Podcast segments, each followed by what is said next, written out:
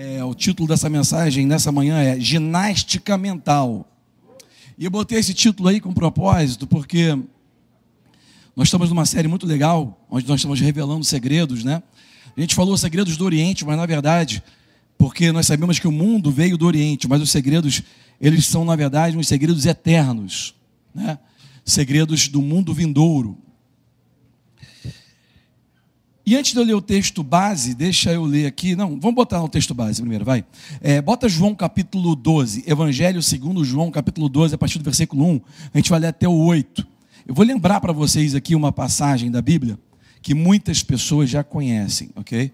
Você que tem em casa, de repente, já conhece, mas não tem problema, você vai acompanhar aqui, ou pode abrir a sua Bíblia em casa para marcar. Tem muita gente aqui que escreve, vai anotando, né? Porque escutar uma vez só não é suficiente, né?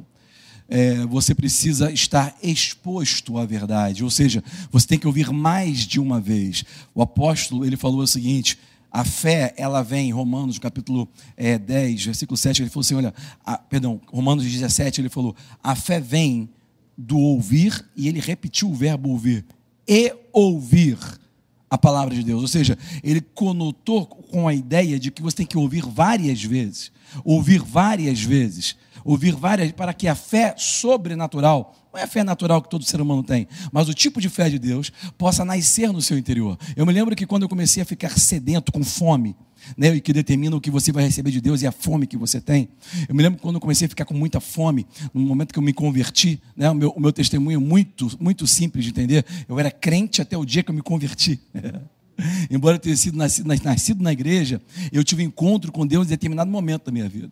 E eu tive fome, ok? O que determina o que você vai comer, o que você vai receber é a sua fome, né? É, sem fome você não é nada, né? Um leão é um animal que é o rei da selva. Ele é o mais feroz, ele é o mais, ele é o mais é, forte, mas sem fome ele não é nada, é um gatinho, certo? Então perceba que o que determina o que você vai receber de Deus é a sua fome. Bem-aventurados os que têm fome, porque serão saciados. A fome é o que determina o que você vai receber. Não é Deus que determina. É a fome, ok? A fome tem que nascer em você, você tem que buscar isso. E uma coisa que eu quero falar para vocês também muito interessante é que esse princípio da fome, ele tem uma característica justamente oposta à característica natural. Quando você está com fome e você come no mundo natural, o que acontece? Quando você come, o que acontece? Está morrendo de fome, mas você comeu, o que, que aconteceu? Você mata aquilo que estava te matando, né? Estou morrendo de fome, você vai come.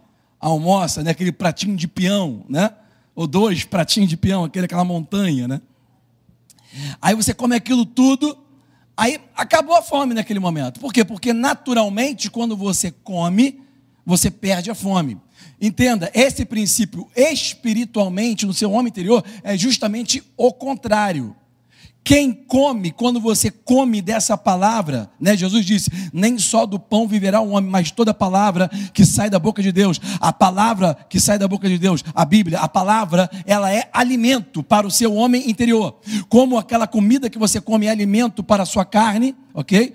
A palavra de Deus é a, a alimentação do homem interior. Né? Tem gente que só se alimenta uma vez por semana quando vem na igreja domingo.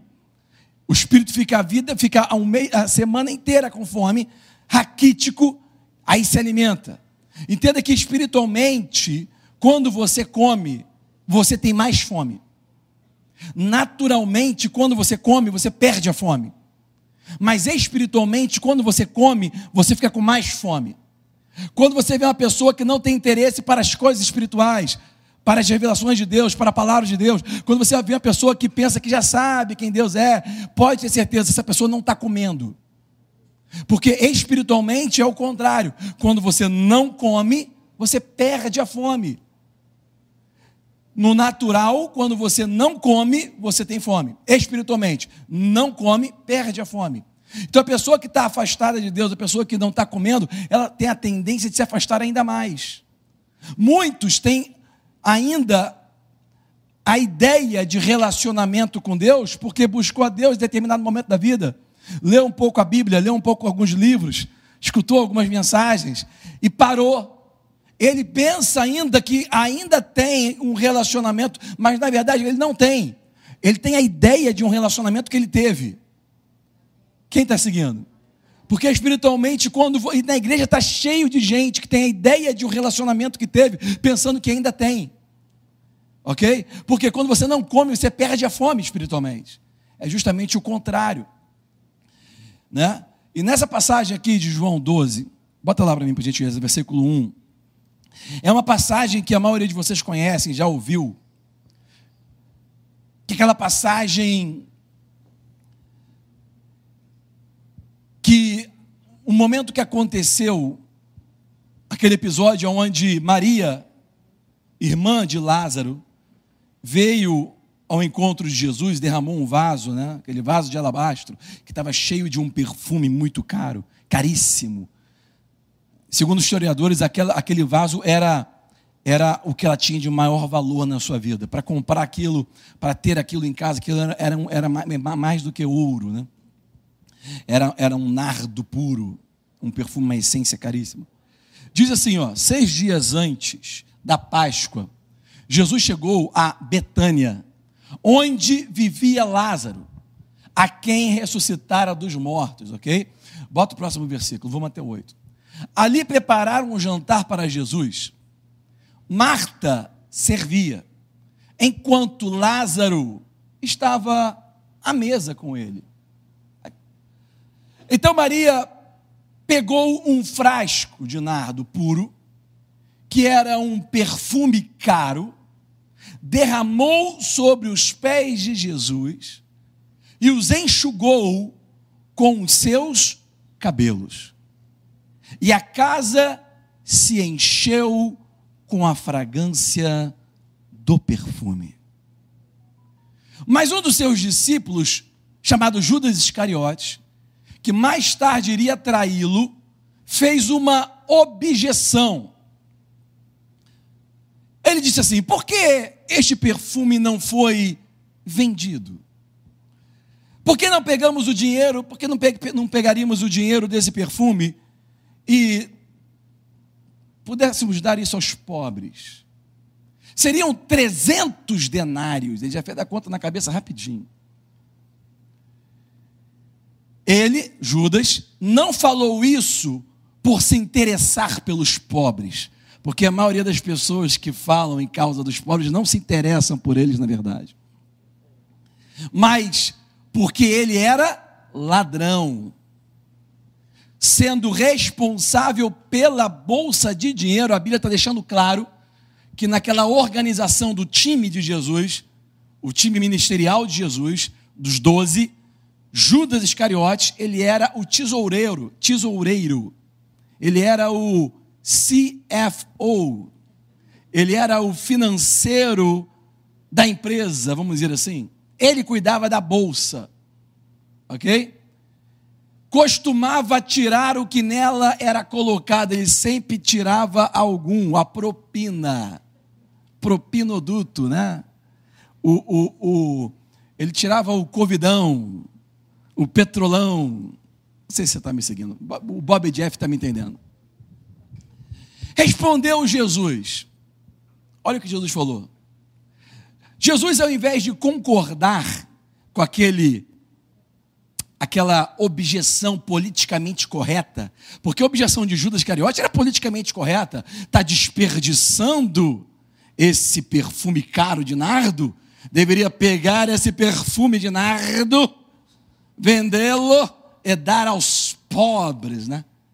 Porque os pobres precisam, os, os desfavorecidos, menos favorecidos da sociedade.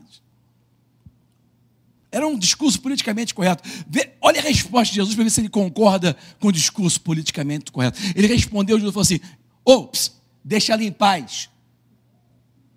Deixa ela em paz que o guarde para outro dia do meu sepultamento, ou seja, ela está fazendo isso por mim, ela está derramando isso para mim, ela está dando para mim, ela está valorizando a mim, disse Jesus. Ela está dando prioridade a mim, disse Jesus. Vocês vão entender. Próximo versículo. Jesus disse: Porque os pobres sempre estarão com vocês, mas a mim, a mim vocês nem sempre terão. E ele estava se referindo ao momento que ele ia ser crucificado, ia sair dessa carne.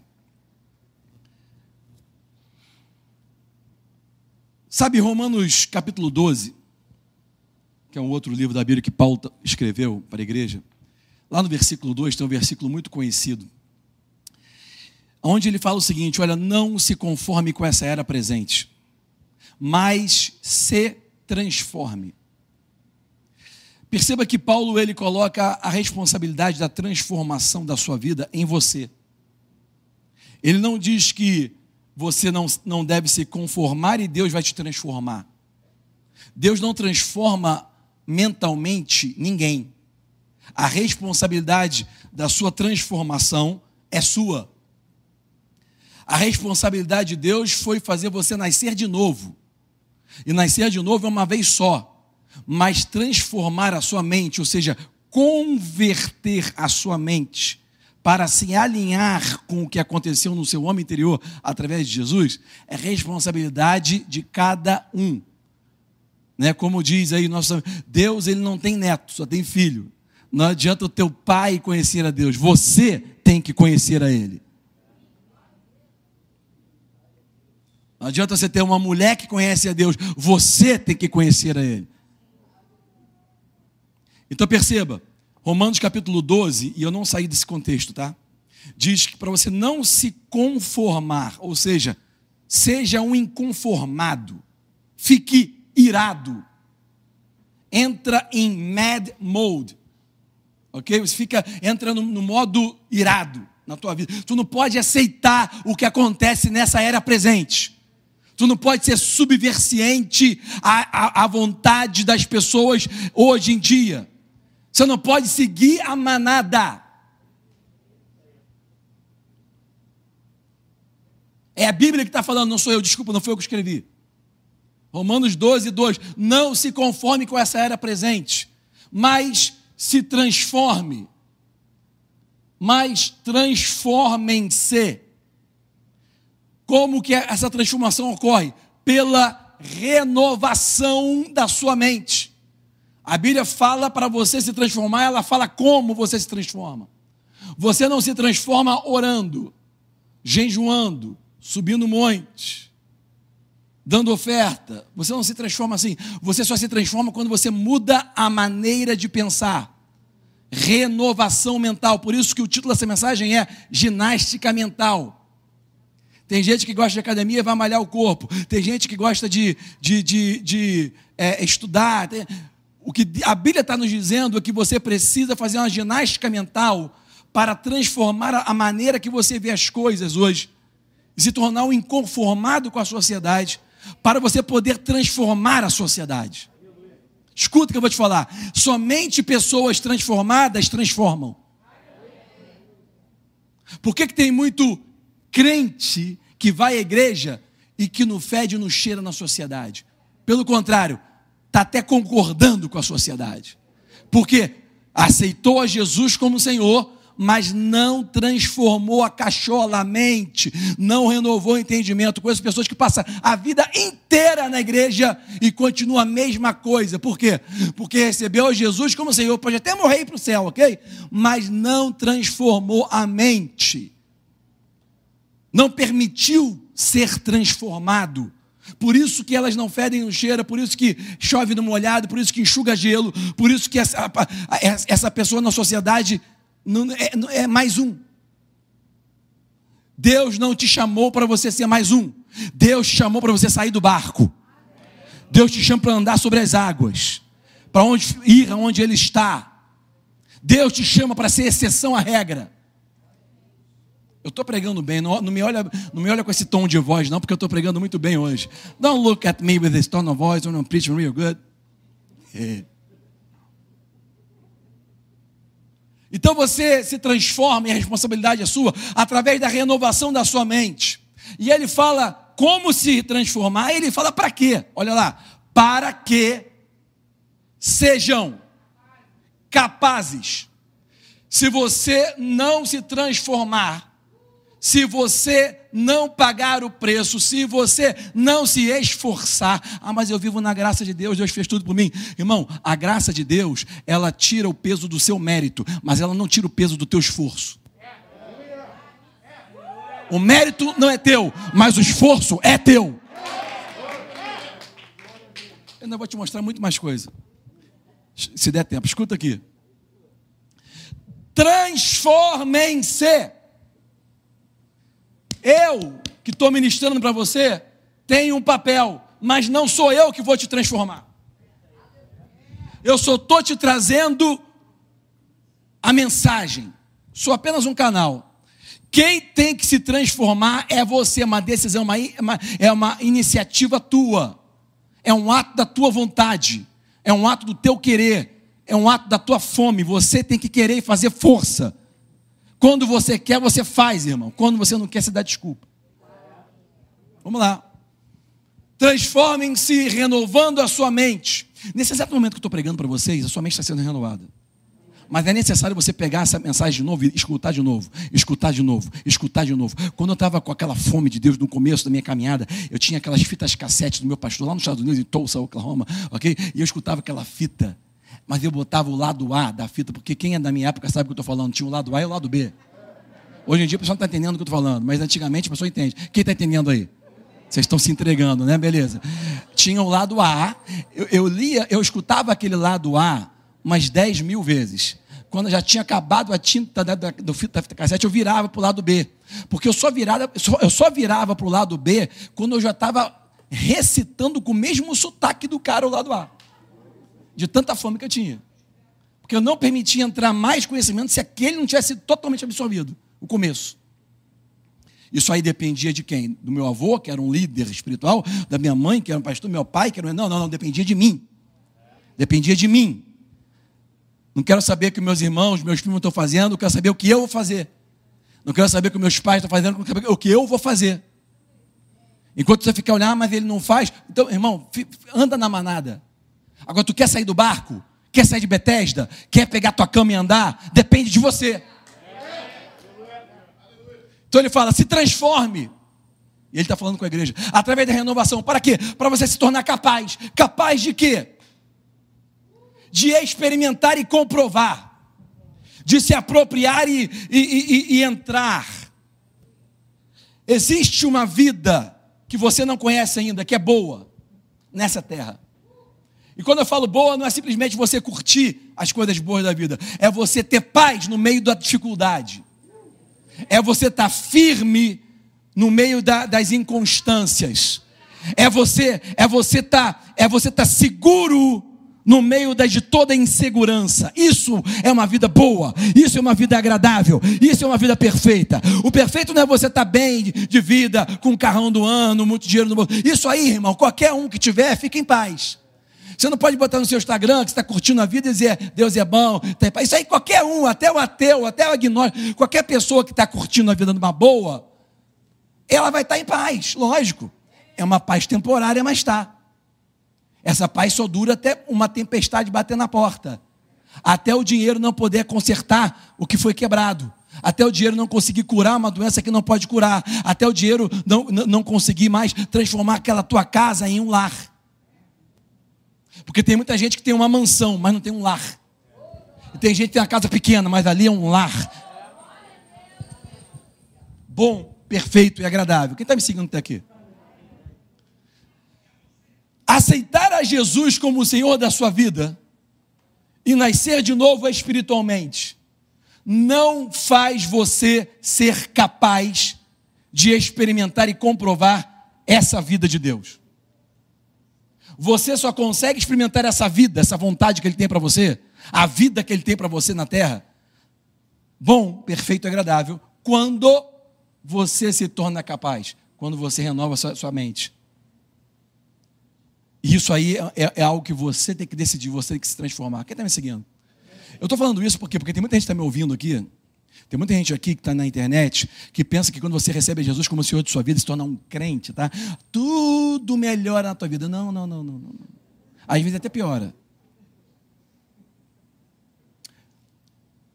Deus não vai fazer o que você pode fazer. a parte dele é fazer o que você não pode fazer. O que você pode fazer, ele não quer fazer. Ele botou para você fazer. Vamos lá.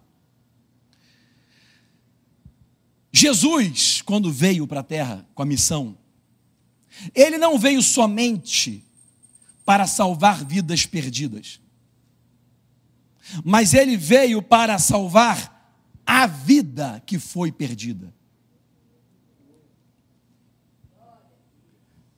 Vou falar de novo, porque pelos seus olhinhos vocês não entenderam. Vamos lá.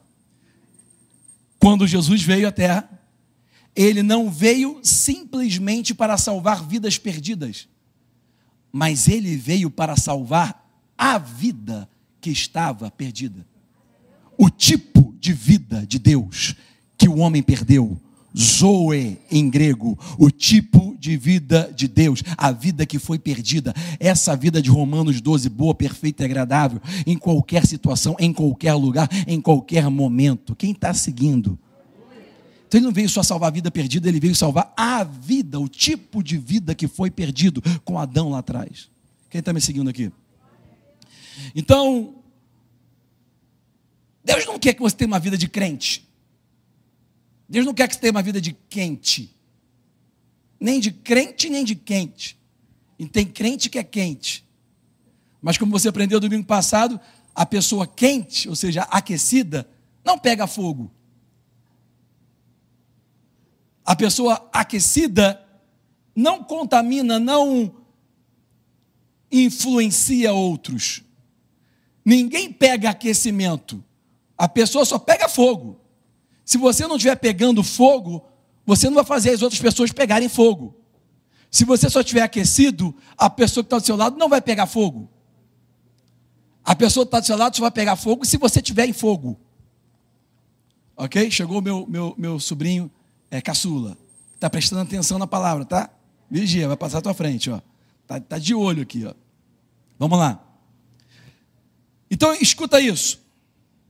Esse tipo de vida que nós estamos falando, e eu não saí da mensagem de João 12, quero que você preste atenção para você não perder o fio da meada. Esse tipo de vida que nós estamos falando aqui de Romanos 12, boa, perfeita e agradável, que só acontece quando você renova a mente, não quando você nasce de novo, mas quando você renova a mente depois de ter nascido de novo. Escuta isso. É um tipo de vida contracultural. O que eu quero dizer com contracultural? não segue a manada. Não é um estilo de vida que vai seguir o que os outros estão fazendo. Quem está comigo aqui agora? Esse tipo de vida, boa, perfeita e agradável, é uma vida comemorativa. Vai comemorar, vai celebrar quando outros está tudo normal. Está tudo normal, todo mundo. Mas o tipo de vida de Deus, ela vai comemorar quando aparentemente não tem nada para comemorar. Pelo contrário, às vezes você está até passando um problema, ou recebeu uma notícia ruim, comemora. É por isso que, que Tiago, irmão de Jesus, escreveu na sua epístola dizendo o seguinte: olha, é tende por grande alegria quando passarem por várias provações tem de alegria, faz uma festa. Deu um problema, recebeu uma má notícia, faz uma festa. Chama os amigos, bota o bolo na mesa, pendura as bolinhas, pega, bota todo mundo. Aí a pessoa fala: qual é a boa notícia? Não, é a má notícia. Porque o tipo de vida de Deus ela é contracultural, ela não faz o que os outros fazem, ela é comemorativa. A Bíblia diz que Deus, ele, ele ri dos seus inimigos, ele ri, ele, ele zomba. Os inimigos se levantam contra ele, ele zomba. O inimigo chega falando que Golias chega contra ele. Não, porque o Covid vai matar.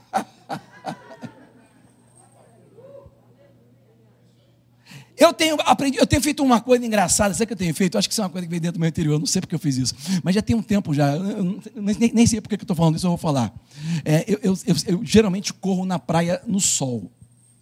Sol é vida, amém?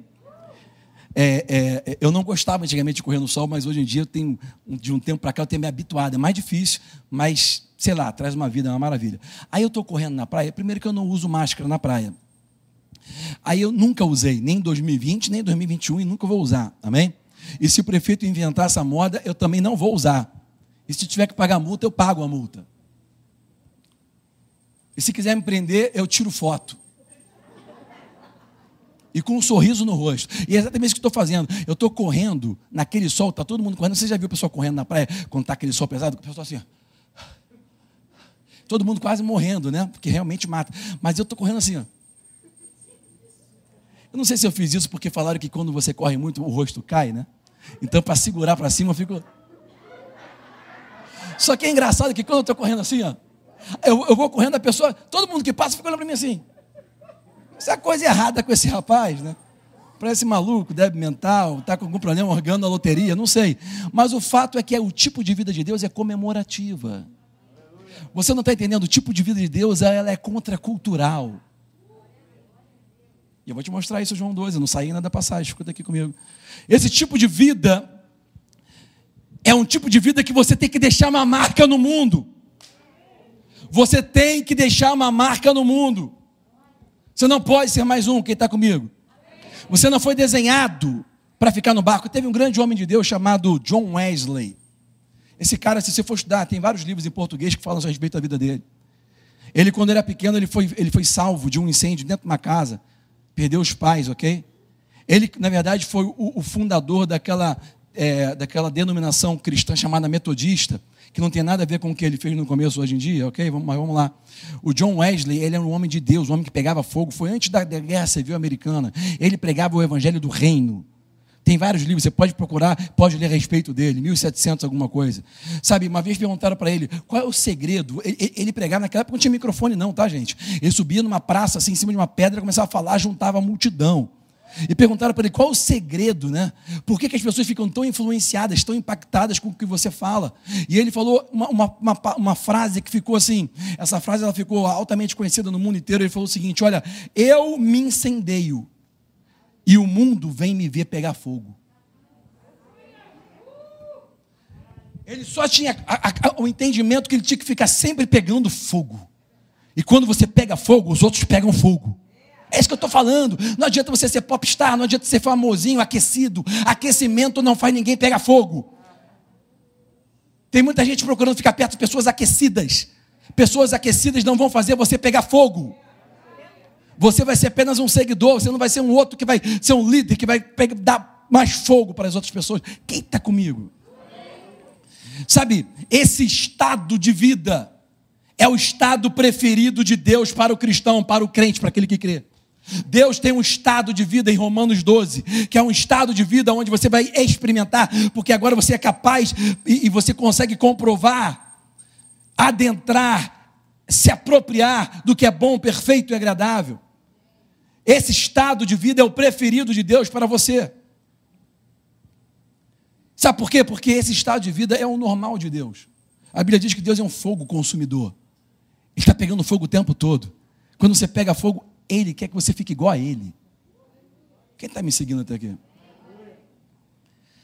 Tem dois tipos de pessoas que foram objetivos de Jesus na terra. Está lá em Lucas 15. Mas não vou ler para não complicar mais a tua cabeça, que vamos manter em João 12. Primeiro tipo de pessoa, aquela pessoa que não crê, que não conhece a Jesus, que não teve encontro, que ainda não crê em Jesus, não, não reconhece Jesus como Senhor, ok? Esse tipo de pessoa é o foco, sim, é o foco. O meu avô Custódio Rangel, que foi um grande homem de Deus, não canso de ouvir minha mãe falar como que ele tinha fome, ele tinha, ele pegava fogo, ele, ele sempre estava querendo é, trazer as pessoas para Jesus, orar pelas pessoas para que conhecessem a Jesus. A boca dele tremia, ele ficava nervoso, querendo orar com a pessoa para receber Jesus como o Senhor da vida dela. É uma grande inspiração, ok? Eu via o fogo na vida dele, um fogo querendo é, alcançar as pessoas, certo? As pessoas que não criam. É o foco de Jesus, alcançar quem não crê, ok? Esse é o foco principal. Eu vejo, eu vejo muito cristão hoje em dia falando de milagre. Nós temos que ver milagre. Gente, deixa eu falar uma coisa para você. O milagre não foi feito para o cristão. O milagre não foi feito para aquele que crê. O milagre foi feito para aquele que não crê. O milagre é propaganda de um reino que você já está incluído quando você crê. Quem, quem, vive com Jesus, quem já está no reino de Deus, não precisa de milagre. Ele já vive num estado onde o sobrenatural se tornou natural para ele. Sabe, para o ser humano tem dois tipos de campos, né? O campo natural e o campo sobrenatural. Para Deus só tem um: natural. Porque o que você chama de natural para Deus, é so... o que você chama de sobrenatural para Deus é natural. Quando você se apropria do reino e começa a andar pegando fogo, você vai entrar nesse estado preferido de vida de Deus, onde todas as coisas são possíveis àquele que crê. Você não precisa mais buscar milagre, você é o próprio milagre. Aonde você pisa, as coisas acontecem, muda, transforma. É que eu não quero ficar falando muita coisa aqui, porque se eu falar alguns exemplos, a minha mulher fica assim: Poxa, você já falou isso. é, quer ver? Vou falar uma coisa aqui. Tem muita gente que não ouviu. O Yuri não ouviu. Precisa ouvir. Eu tinha 23 anos de idade. Falei, eu falei. Quem quer ouvir? Levanta a mão. É, perdeu.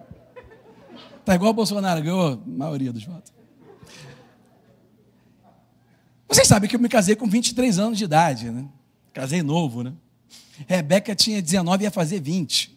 Comecei a namorar ela, ela tinha 17 para 18. Deixa o recado aqui. Linda, mais gatinha da igreja. Todos os urubus ao redor dela querendo namorar, falando, chegando, só que eu mantinha o espaço, irmão. Graças a Deus eu não vivia naquela. Graças a Deus a gente não era jovem naquela época, de, na época de hoje, né, do Instagram. Senão eu, ia virar um, a máquina mortífera. Porque é brabo. Naquela época que ninguém sabia de nada, só já ficava em cima, imagina no Instagram hoje em dia. É brabo, né? Brabo ou não brabo? Aí eu noivei, botei aliança no dedo direito. Fui procurar um terreno, comprei lá um terreno. Eu chamava de aclive. Meu, meu avô falou que era uma pirambeira mas para mim era uma clive. Né? Construí uma casa, e eu me lembro que aquela casa que eu comprei, que foi uma casa muito boa, uma casa pré-fabricada de madeira, metade alvenaria, metade madeira, aquela casa que parecia, parecia um chalé, bonitinha. O único problema é que ela era macro-ondas, né? No verão oferecia um forno macro-ondas, mas tudo bem, serve detalhe, detalhe. Aí a gente comprou, eu, o problema é que aquela casa, ela chega do sul, ela geralmente é feita nas empresas no sul, ela chega toda pré-fabricada no mesmo dia vem umas duas, três carretas grandonas, cheias de madeira, de ferro, de, de areia, de pedra, de cimento, chega tudo junto. E o condomínio que eu comprei o meu terreno a Clive, tá? Dá licença? O condomínio que eu comprei o meu terreno a Clive, tinha um síndico que eu não sei por que ele não ia com a minha cara. Porque eu acho que é porque eu era muito novo e eu tinha um carro, o meu carro, eu tinha comprado no Banco do Brasil, que naquela época o Brasil estava se abrindo para carros importados, e o Banco do Brasil era o banco que mais financiava carro importado. E muita gente entrava para comprar e não tinha dinheiro para pagar, e o banco pegava de volta. E, e eu, conheci, eu, eu fiquei entendendo, me falaram a respeito de como você conseguir comprar esses carros mais baratos era simplesmente você ter relacionamento com o gerente do banco e enviar uma carta para o banco dando um valor de um bid, de uma proposta, ok? E se aquele valor fosse o melhor dos valores da, das cartas que entravam lá, você pegava o carro e pegava um carro com um valor muito inferior ao mercado, né? Então eu dei e eu sabia que ninguém sabia, por isso a minha carta foi uma das únicas. Eu botei um valor bem baixo e eu peguei um carro, parecia uma espaçonave, um OVNI. Era um Mazda japonês MX3 24 válvula com roda aro 19, meu camarada. E a cor do carro era, era vermelho sangue. Eu não precisava de espelho para me pentear. Meu carro é vermelho, não uso espelho para me pentear. Precisava mais de espelho. Esquece, aquele carro, você nem precisava acelerar, fazia assim, era tão leve que eu... Lindo aquele carro, maravilhoso, até, até lembro até hoje. Ainda bem que comecei a namorar a Rebeca antes do carro, senão eu ia pensar que ela casou comigo por causa do carro. Mas eu comecei a namorar ela antes do carro, antes do carro. Quando não tinha carro, ela namorou comigo, me aceitou. Eu pegava o carro emprestado da minha mãe, ela me aceitou. Eu não falei para era da minha mãe, mas ela me aceitou. Voltando, aquele síndico não gostava de mim. Eu não sei se é porque eu era muito jovem, bonito, etc. Modesta parte. Ou se era por causa do carro. Porque ele tinha um Monza daquele mais velho, né? E eu cheguei com um Mazda MX-3 24 válvulas, pelo amor de Deus. Sei dizer que o síndico daquele, daquele condomínio falou para mim assim: olha, meu jovem, quando chegar o seu material, porque tinha que avisar, né? Que chegar, quando chegar o material, você só pode usar o seu terreno para colocar o seu material. E do lado direito do lado esquerdo, ambos os terrenos estavam vazios. Era, era tudo pirambeira, era tudo mato. Eu falei, mas eu não posso botar aqui do lado? Não, só pode botar no seu terreno. Aí eu falei assim, pô, mas meu terreno é fininho, né? Compridão lá para cima. Nem cabrito chega lá, né? Como é que eu vou botar tudo aqui botando? Não tem como, vou ter que usar o terreno. Eu fiquei pensando, meu Deus, o que eu vou fazer? Beleza. Um dia eu estou lá na nossa empresa trabalhando, a gente estava iniciando a nossa empresa, etc. E me ligam, aí a secretária passa. É porque o nome do meu pai é Altomir, né? E meu nome também é Altomir por causa dele. Então, se quiser culpar alguém, tem um culpado aqui. Mas o negócio aqui, ligam, o seu Altomir. Aí me passaram, a secretária ligou e falou assim: seu Altomir, querem falar com você. É, é, um diretor de uma empresa lá do sul. falei, tem certeza que é comigo ou é com meu pai? Não, falou, é o filho. falei, deixa comigo, resolvo. Tinha 23 anos, né? Aí eu, alô? Pois não? Aí eu, não, o senhor, é o senhor Altomir? Sim, sou eu, Altomir. É, hoje em dia, até a amiga da Sussu, da minha filha, está me chamando de Altomito. Ah, moleque. Gostei, hein? Tá na moda, hein? Tá na atualidade, hein? Tô achando legal. Automito 22. Vamos lá. Não, mas aí o que aconteceu? O que aconteceu? Eu é, atendi, a mulher falou o seguinte: olha, nós estamos com três carretas na porta do teu condomínio para descarregar, vieram do sul, o frete é caro, e o síndico está na porta com os seguranças armados dizendo que lá não entra. Eu quero saber aonde o senhor quer que a gente descarregue, porque senão vai voltar para o sul, você vai ter que pagar dobrado o frete. Só o frete era o preço da casa, né? Eu falei, tem misericórdia. Nunca, espera aí que eu vou resolver. Aí quando eu desliguei o telefone, fiquei esperando. Meu Deus! Aí eu fui lá na sala de quem? Fui buscar o pai, né? Não é o pai celestial, esse aqui, né? Eu fui na sala do pai, fui falar com o pai. Aí cheguei na sala do pai, tava um monte de gente lá, uma correria, despachando, falando para lá. Falei, pai, fala com você rapidinho um negócio aqui, besteira, uma besteirinha. Pô, a mulher tá lá com três carretas, não sei o que eu fazer. Eu, meu pai desesperado, não sabia mesmo o que fazer, um monte de problema. Falei, vai lá e resolve, rapaz. Resolve isso aí, não sei, não sei. Resolve. Eu falei, ferrou, né? Ferrou. o que, que eu vou fazer? Aí eu Fui lá, peguei a chave do carro vermelho. Não, desespero. Peguei a chave do meu Mazda e estava indo para o Mazda.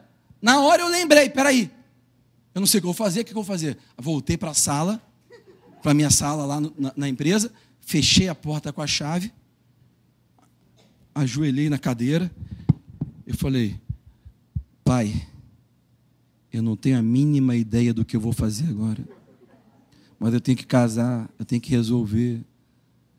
Eu não sei o que eu vou fazer, mas eu tenho que ir. Então vai na minha frente. Em nome de Jesus, vai na minha frente. Eu já estou indo. E eu levantei, depois ainda lembrei no meio do caminho, falei assim, Deus, vai rápido, porque meu Mazda corre. Lembrei. Já dei uma, um heads up. Aí eu peguei o Mazda e fui. Né? Que era uma delícia. Né? Aí cheguei lá. Cheguei lá, com o rabo entre as pernas assim, de... A briga, né? Aí quando eu olhei, cadê as carretas? Falei, meu Deus, as carretas foram embora. Vou pagar o dobro de frete, essa casa vai ficar cara, meu pai não vai pagar, não vou pagar, ele vai ficar lá parado que eu fazendo, não vou casar. Eu já pensei tudo pior. Aí, rapaz, cadê a carreta? Aí eu entrei, né? Entrei como quem não quer nada. Tudo bom? Sou dono ali do, daquele terreno. Cadê aquelas carretas? Falaram que estava aqui, carreta tem carreta aí. Aí o cara falou assim: Não, as carretas, entra aí. Aí quando eu cheguei lá, entrei, já tinha descarregado uma carreta, as outras duas estavam uma atrás da outra, emparelhada para descarregar, tudo no terreno do vizinho de um lado, terreno do vizinho de outro. Eu falei assim, chamei o carregado, irmão, o que está acontecendo? Aí ele falou assim, olha, o, não sei, o síndio estava recriando aqui o fusão, estava todo mundo armado aqui, não ia deixar mais do nada. O síndio falou, ah, deixa você entrar, e a gente entrou estamos descarregando tudo. Ele foi embora, todo mundo foi embora, não tem mais nada, está tudo certo. Eu falei assim: ó, deixa eu te falar uma coisa. Eu sou o senhor Altomir, tá? Se tiver algum problema, você manda me ligar, que eu venho aqui. Eu venho aqui porque se tiver problema eu resolvo. Aí eu entrei no Mazda, liguei o Mazda, falei assim, ai oh, meu Deus, obrigada, meu pai! Muito obrigada, Deus é fiel, Jesus, meu pai, Deus é verdade. Cara, eu cheguei lá, já tinha resolvido tudo. O Espírito Santo é mais rápido que o Mazda. Tô te falando, tô te falando. Não chegou antes, ele chegou e ainda resolveu. Eu só, eu só cheguei só para carimbar. Eu estou te falando. O que você faz quando você não sabe o que fazer? Finge que sabe e vai. Eu aprendi isso há muitos anos atrás. Volta aqui. Qual o objetivo de Jesus? Pegar a pessoa que não crê, pegar a pessoa que não é crente, que não está acreditando ainda. Mas escuta, milagre é apenas um, uma propaganda do reino de Deus. Não é para você ficar vivendo milagre o tempo todo. Tem que pagar sua conta, você tem que se esforçar. Você quer emagrecer, tem que parar de comer, tem que correr, ok? Não pede para o profeta orar para você ficar é, mais magro, que não vai adiantar, amigo. Isso só adianta com um cara que não é cristão. O cara não conhece a Deus, não crê. O cara orou, ele emagreceu. O que, que é isso? É, é aquela fila, né? Com vocês não vai acontecer nada. Você não vai conseguir esse milagre. Isso não é para você. Isso é para quem não crê. Quem está me seguindo? O cara orou, nasceu dente de ouro. Com você não vai acontecer. Porque tu já crê em Deus. Tu não precisa de propaganda para crer em Deus. Só quem não crê em Deus que acontece coisas assim. Com você vai acontecer outras coisas. E para você vai ser natural. Igual essa que eu acabei de falar. Quem está me seguindo? Você está sendo amadurecido agora. O objetivo de Jesus, número um, alcançar aquele que não crê, que ainda não teve uma experiência com ele. Eu vou pular aqui uma coisa. Vamos lá. Ponto, objetivo número dois de Jesus é alcançar aquele também que já crê. Então entenda, ele, Deus, Jesus ele quis alcançar o quem não cria, mas ele também queria alcançar aqueles que já criam. Escuta isso.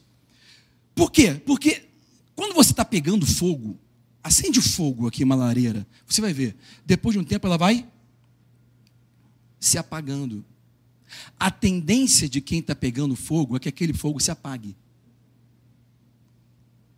Escuta, se você é a pessoa que já crê, a tendência, a tendência natural é você ir apagando. A física chama de é, da dinâmica da entropia. Vai acabando, vai apagando. Tudo nesse mundo vai acabando, vai desfazendo. Quem está me entendendo? Ok? Então, Jesus ele não veio alcançar só aqueles que, que não criam, ele também veio alcançar os que já criam, porque os que já criam têm uma tendência de se apagar. Quem está comigo? É por isso que, para experimentar o que Deus tem para você, você terá que aprender a alimentar o fogo, meu camarada. Como cristão, você tem que aprender a alimentar o fogo que está em você. Tu não pode deixar, ah, já tem Jesus. Não, não é essa. Eu já vi milhões de pessoas, já tem Jesus. Uhul, Nova Iguaçu. E o que aconteceu?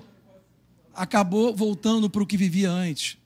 Lá na igreja onde eu nasci, lá onde fui criado, em Niterói, eu, eu tive amigos uma, uma época converteu um monte de jovem na igreja. Era tudo surfista, era tudo ex-dependente químico, era tudo isso e aquilo. E eu vi, eu andava com eles, a gente ia para a festa junto, para os encontros da igreja junto, e conversava sobre Jesus. Eu vi eles sendo batizados nas águas, ok? Lá na igreja. Tinha um lourinho lá, que era um surfista, um lourinho, que ele batizou quando ele levantou, fez assim com os cabelos, e gritou, uhul! E todo mundo na igreja bateu palma e chorou. Meu Deus, que coisa linda! E, e, e ele tinha aquele testemunho que ele era drogado e, e ficou salvo, e pai, etc. Passou algum tempinho depois, ele já voltou a ser aviãozinho de morro. E para quem não está me entendendo, aqui no Rio de Janeiro, aviãozinho de morro é o cara que é contratado pelos dependentes químicos para subir o morro, pegar a droga e trazer para você. Vai na boca e traz. Quem está me seguindo? Por quê? Porque você ter um encontro e ter um fogo inicial não é suficiente. Você tem que aprender a alimentar esse fogo. Tem muita gente confundindo fogo com entusiasmo.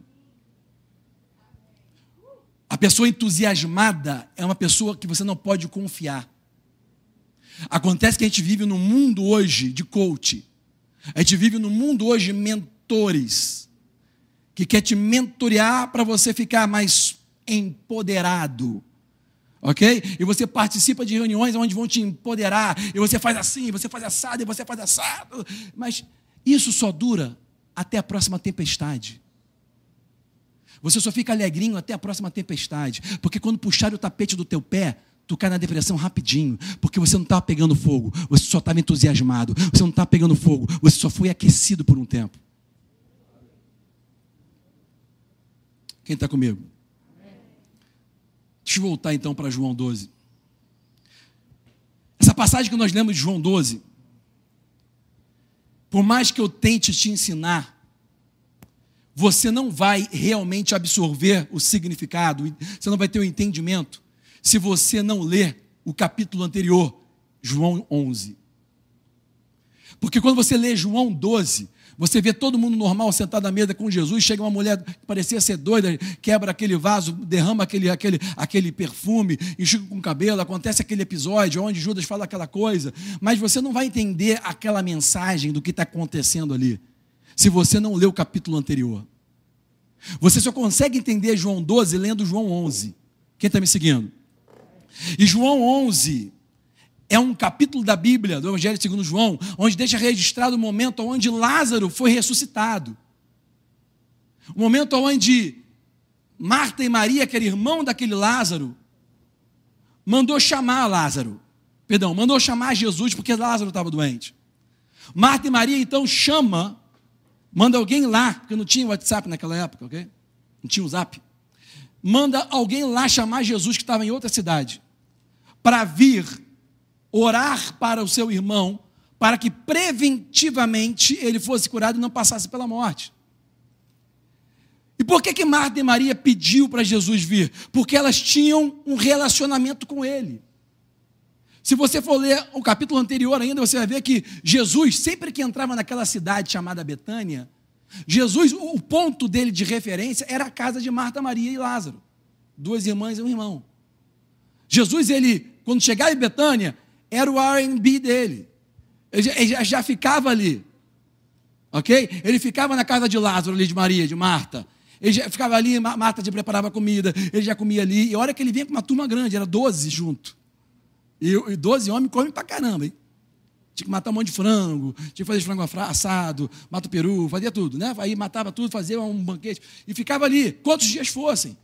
Então, o ponto de referência na cidade da presença de Jesus era a casa de Lázaro, Marta e Maria.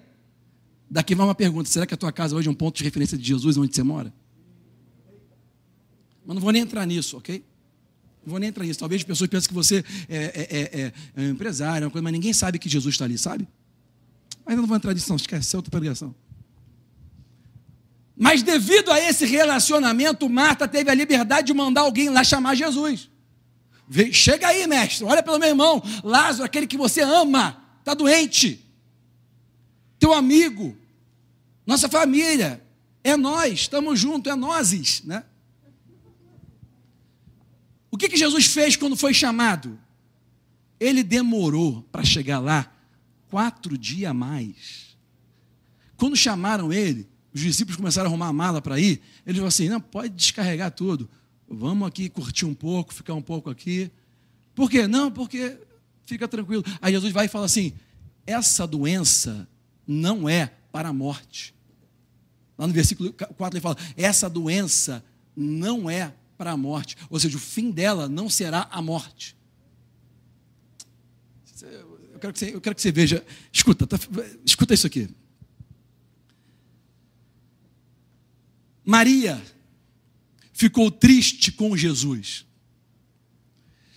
Porque pensou que Jesus, por causa do seu relacionamento com a família, com o que tinha com ele, ele iria atendê-la preventivamente, iria vir orar e resolver. Maria, no entanto, não sabia, ela não entendeu que, embora Jesus tivesse a compreensão certa daquele chamado, ele tinha uma interpretação diferente da dela. Você tem que escutar, você tem que entender isso hoje. Quando você ora, pede a Deus por alguma coisa, e parece que Deus não está ouvindo, está quieto, entenda, Deus sabe, Ele tem, ele, ele, sabe o que você quer dizer. Ele sabe, Ele conhece a tua dor, Ele sabe o que está passando. Ele tem a compreensão da sua situação.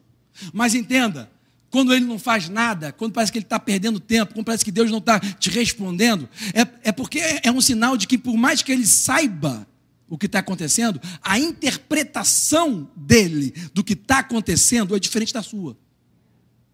Você fala assim, isso vai me matar. Deus fala, isso vai te moldar. A interpretação de Deus é diferente da tua nas situações da vida. Se você pegasse isso agora, já valia a pena. Escuta isso. Escuta. Deus não interpreta as nossas experiências da mesma maneira que nós interpretamos. Então, o Senhor, quando Deus está te fazendo esperar, não é porque Ele quer que você tome chá de cadeira, é porque Ele está te ensinando a ser paciente. E escuta, existe uma diferença entre você esperar e você ser paciente. Tem muitas pessoas que esperam, mas não são pacientes. E qual é a diferença, Altomir? Eu pensei que a pessoa ter paciência é a pessoa está esperando. De uma maneira honrosa, esperando de uma maneira civilizada. Não. A palavra paciente, na verdade, significa você se manter o mesmo, independente do tempo, ou das circunstâncias, ou dos resultados. Você está aqui na presença de Deus e você é uma pessoa, a sua fé nasceu, você está alegre, você está feliz, está tá ficando seguro, forte, ok? Ser paciente é você continuar sendo essa pessoa que você é aqui, lá fora, quando você parece que não está vendo Deus, não está vendo resposta, não está vendo vitória, não está vendo cura, não está vendo mudança, mas você é paciente, você continua o mesmo, independente do que está acontecendo. Quando Jesus fez Maria e Marta esperar, não é porque ele, queria de propósito fazer elas esperar e eu chegar atrasado. Ele chegou atrasado, sim, para ensinar elas a serem pacientes.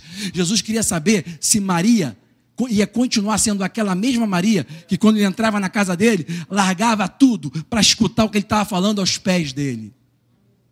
E Maria provou que ela não era paciente. Porque quando Jesus chegou lá em João 11, o que aconteceu? Quando Jesus entrou lá, chegou na cidade, o irmão dela já tinha morrido. A Bíblia diz que Marta veio correndo. Quando soube que Jesus estava lá, Marta veio correndo. Marta, aquela que não largava tudo para ouvir Jesus, que ficava só trabalhando, fatigada, ok? Marta, ela largou tudo e veio, se jogou aos pés dele, chorou. Ah, se o Senhor estivesse aqui, a interpretação dela a limitava para fazer aquela oração. Ah, se o Senhor estivesse aqui.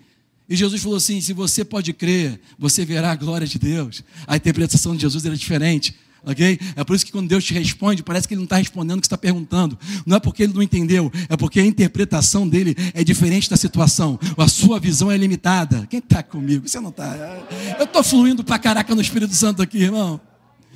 Escuta o que eu estou te falando.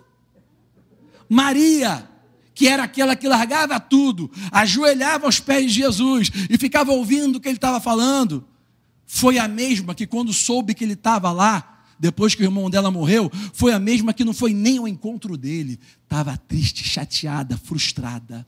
Frustrada com quem? Com Deus. Com Deus que ela amava, com, com, com, aquele que ela chamava de Messias, filho de Deus. Não quero mais ir para a igreja. Não quero mais saber disso. Eu vou agora curtir minha vida, perdi tudo. Onde estava Deus quando eu precisava dele?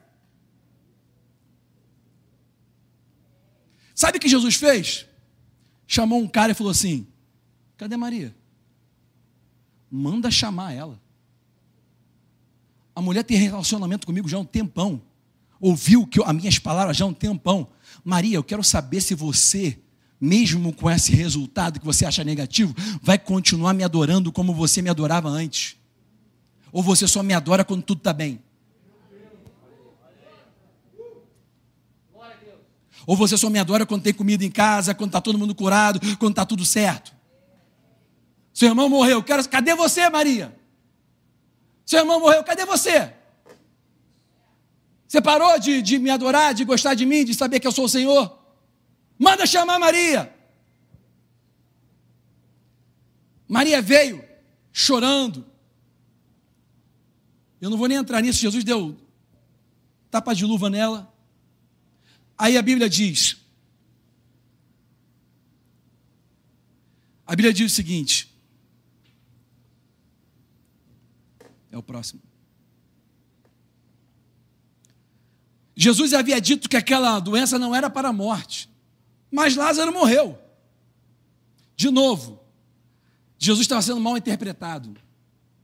Jesus não disse que Lázaro não iria morrer. Ele disse que aquela doença não era para a morte. Isso acontece com a gente hoje. A gente, a gente interpreta Deus errado. A gente pensa que é uma coisa, ele está falando exatamente o que ele está dizendo, mas não vai ser da maneira que você está pensando. Escuta, ele disse que aquela doença não era para a morte, ou seja, o fim daquela doença não era a morte. O fim não era a morte. Ele morreu. E daí?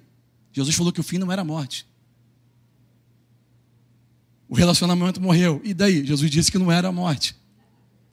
A empresa morreu. E daí? Jesus disse que aquele não era o fim. Os seus sonhos morreram. E daí? Jesus disse que aquele não era o fim. Então, o fato de Lázaro ter morrido não significa que aquele é o fim. Se tem alguma coisa na sua vida que está morta, é um sinal de que aquilo não é o fim. Ai, meu Deus do céu, eu estou pegando fogo. Você não está vendo, mas se você ver, tu vai pegar fogo também. Escuta. Jesus, Jesus foi mal interpretado. Escuta isso. Uma pessoa pode ter talentos. Todo mundo tem aqui uma, uma qualidade, ou várias qualidades, vários talentos. Mas escuta, uma coisa é Deus usar os seus talentos. Outra coisa é Deus usar a sua vida. Quando Deus usa a sua vida, você vai passar por situações. Ele não está usando o teu talento, ele está usando a tua vida. Você está vendo isso? Agora, a Bíblia diz que Maria teve aquela reação. Ele chegou lá, viu todo mundo chorando em prantos. E a Bíblia falou que ele, a Bíblia deixa registrado que ele se removeu em espírito e depois vem logo o menor versículo da Bíblia, onde está escrito: Jesus chorou. A minha pergunta para você: por que, que ele choraria? Se ele sabia o resultado final de ressurreição? Por que, que ele choraria? E por que, que ele deixou registrado que ele chorou? Por que, que ele fez questão de chorar publicamente? Ele podia até ter chorado, peraí que eu vou no banheiro aqui rapidinho. Chorava. Por que, que ele deixou registrado? Por que, que ele deixou explícito? Por que, que ele choraria se ele sabia que aquele homem ia ser ressuscitado? Que aquilo não era para a morte? A Bíblia deixa claro que ele chorou em espírito, ou seja, ele reconheceu que aquelas pessoas que estavam ali não viam que ele era a ressurreição e a vida. Às vezes Jesus está aí presente na tua vida e você está se lamentando, reclamando. Isso aí, na verdade, é você não reconhecer quem está contigo. Contudo, nós somos humanos. E nós temos sentimentos que, às vezes, por mais que nós temos que controlá-los, no momento a gente, por fraqueza ou, por, ou pela intensidade do problema, Jesus ele, ele chorou e eu creio que foi registrado na Bíblia para Jesus, ele deixou um modelo, um modelo de lamento saudável para nós. Quando a Bíblia deixou registrado que ele chorou, eu sei que ele se perturbou em espírito pela incredulidade do povo, mas o fato dele ter chorado é um modelo de que existe um tipo de lamento, de choro que você pode chorar, que vai ser saudável para você. Escuta, que isso é, isso é profundo, escuta isso. Por que, que esse modelo de lamento ele é saudável? Porque se você tem, tem, tem situações na sua vida, escuta isso, que se você não chorar, por mais que Jesus venha ressuscitar aquilo que morreu, você não ressuscita. Ah, meu Deus do céu. Você tem que ver isso. Jesus mostrou que por mais que você saiba que todas as coisas cooperam para o teu bem, tem momento que tu precisa chorar, porque quando aquilo começar a cooperar para o teu bem, você tem que estar tá bem. Ai, ai. Só isso aqui já é outra pregação, já é outro seminário, ok? Porque tem muita gente que depois que vê o Lázaro ressuscitar, Teste, teste, teste. Me dá mais retorno. Está aí a voz? Tem muita gente que depois que vê Lázaro ressuscitar, você vê o seu, a sua situação reverter, você não reverte. Parece que tu fica sempre chateadinho, sempre é, com raivinha. Por quê? Porque tu não, não, não, fez aquele lamento saudável. Senhor, eu sei que todas as coisas cooperam para o meu bem, mas e você chora aos pés dele, sabe por quê? Para você, na hora que ficar bem, você está bem. Tá bom, vamos lá, vamos seguir. Ele fez o milagre no capítulo 11 e foi embora. A Bíblia diz, como nós lemos no capítulo 12, seis dias antes da Páscoa, ele volta para aquela cidade. Olha o que aconteceu. Ele tinha feito aquele grande milagre, todo mundo viu o morto ressuscitar. Depois de um tempo, ele volta para a mesma cidade. Nós lemos aqui. Ele chegou, o pessoal fez um bolinho para ele. Entra aí, mestre, Rabi, fala aí, estamos juntos. E sentou, ok? Aí Fica lá os doze discípulos, fica lá um e outro, né? Que sempre tem, onde tem boca livre, sempre tem um ou outro lá entrando. Opa, e aí vai, pega um pedacinho, vai comendo, vai conversando. A Bíblia diz que Lázaro, aquele que havia sido ressuscitado, estava sentado à mesa. Sentado à mesa. Lázaro estava sentado à mesa. O que, que é isso? Estava de boa, estava normal. Como se, como se ele não tivesse ressuscitado um tempo atrás. Você não está entendendo? Como se, se ele não estivesse reconhecendo o grande milagre que aconteceu através da vida dele. Ele estava sentado à mesa, a Bíblia deixa registrado, tudo que está registrado na Bíblia tem um significado. Aí do nada entra uma mulher. Primeiro, na conjuntura histórica social daquele momento, a mulher não podia entrar assim do nada sem ser convidada. Primeiro lugar, Maria não estava nem aí para isso. Por quê? Porque o tipo de vida de Deus é contracultural.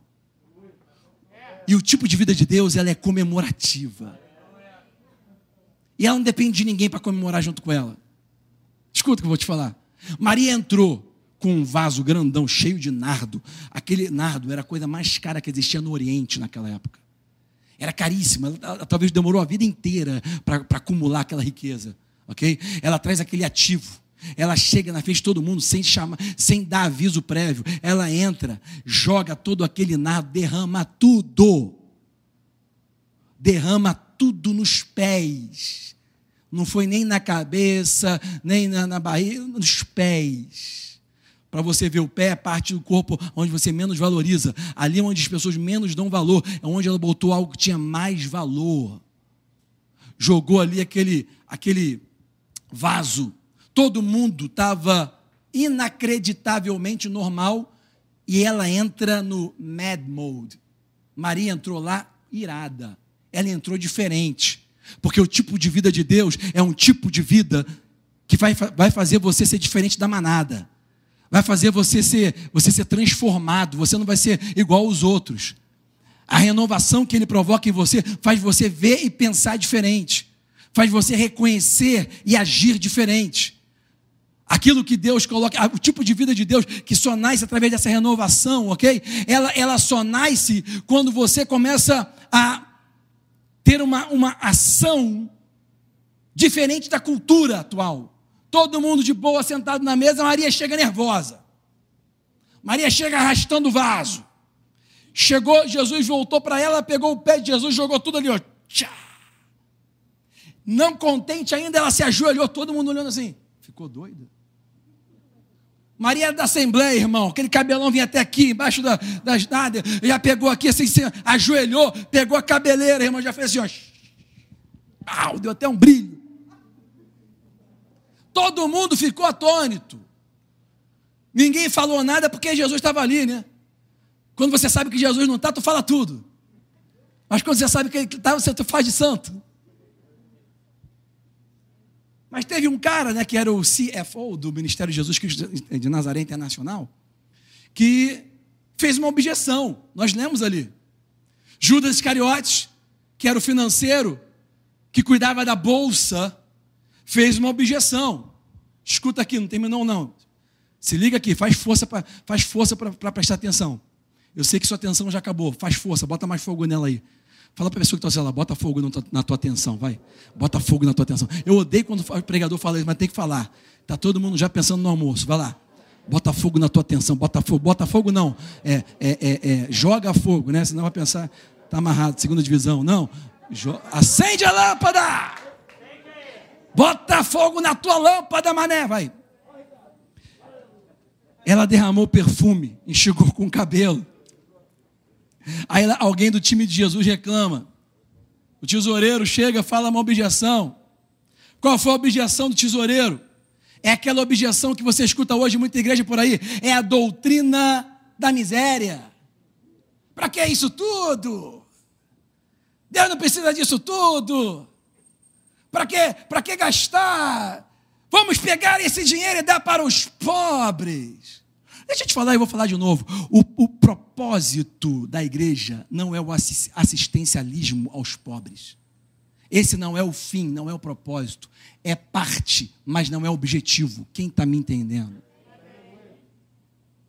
O discurso politicamente correto quer transformar a prioridade da igreja, que é Cristo, no assistencialismo social. Ah, você não está comigo aqui não. E todo mundo, você só oferta se você vê o cara ajudando o pobre, dando sopa na rua, fazendo. Ah, senão não vou ofertar, não. Se eu der dinheiro para ele, é, vou dar dinheiro para o pastor, pastor ficar rico, pastor ladrão. O objetivo de você dar qualquer coisa não é o assistencialismo, é para demonstrar a tua prioridade. Qual é a tua prioridade? É para o teu carro? É para a tua casa? É para tuas férias? É para tua família? Ou é para Cristo? Quando você entende que as coisas materiais servem a prioridade. Você tem que colocar dinheiro em primeiro lugar nas coisas do óleo. Colocar nas coisas do óleo. Quando o noivo chegar à meia-noite, só quem tem óleo extra, porque botou mais dinheiro em coisa do óleo, vai estar preparado para entrar. Pelo amor de Deus. Ou você pensa que Deus te abençoou para você ser abençoado? Eu sou abençoado, eu sou abençoado. Deus não te abençoou para você ser abençoado, não, mané.